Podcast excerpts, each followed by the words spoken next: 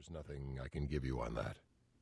Not all of Cheney's answers were so brief, but he clearly knew where he wanted to draw a line. There were subjects he would discuss, and others he would not.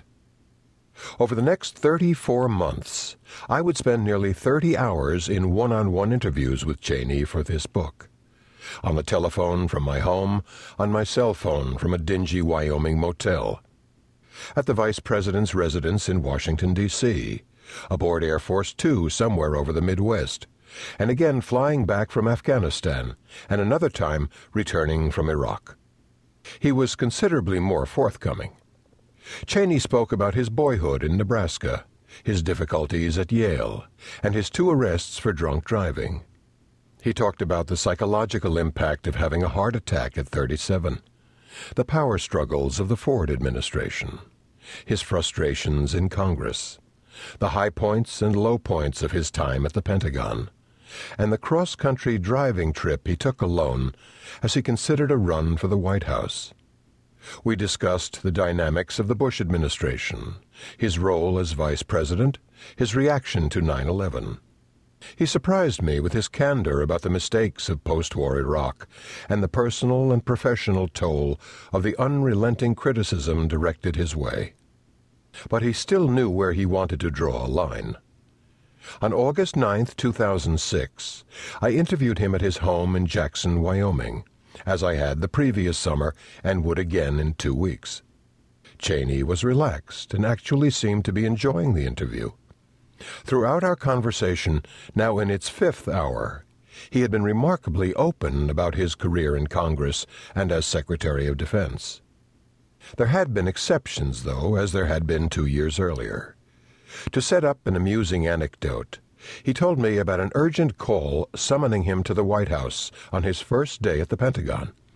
When he finished the story, I asked what seemed like an obvious follow up. Do you remember what the meeting at the White House was about? Pause. I do.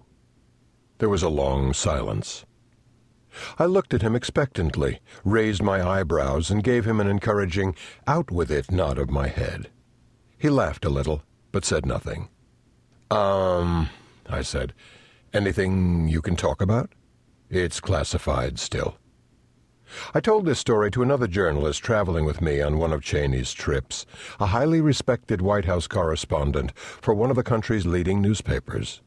We chatted a bit about covering the Bush White House and about writing books. Then he asked me a question that has stuck in my mind ever since. Don't you think your book will have to be a hatchet job? in order to have any credibility? From his perspective, it must have been a reasonable concern.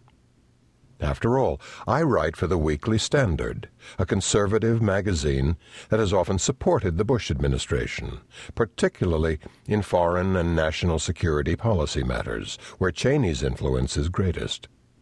One of my articles ran under the headline, Dick Cheney was right. It was a lengthy defense of Cheney, pushing back against misreporting of his views by the mainstream press. The article offered lots of supporting documentation and a heavy dose of outrage. This book, a reported biography, has a different and much simpler purpose to tell the story of Dick Cheney's life. And while I came to the book sympathetic to Cheney's views, I tried to go where the reporting took me. It will be up to others to determine whether I succeeded or failed. At several points in the book, I describe a different Dick Cheney from the one who has emerged from more than six years of scrutiny in the White House. Given the access I had to him and those closest to him, that is not surprising. In an email to a top Cheney aide, Bill Keller executive editor of the New York Times, tried to persuade Cheney to cooperate more with reporters from his paper.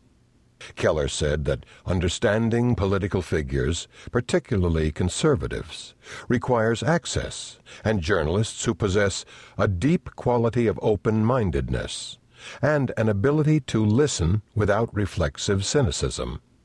He continued, our job is not to support our leaders, not to buy into any administration, Democrat or Republican.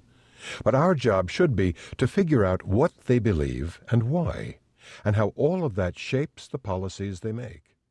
We are obliged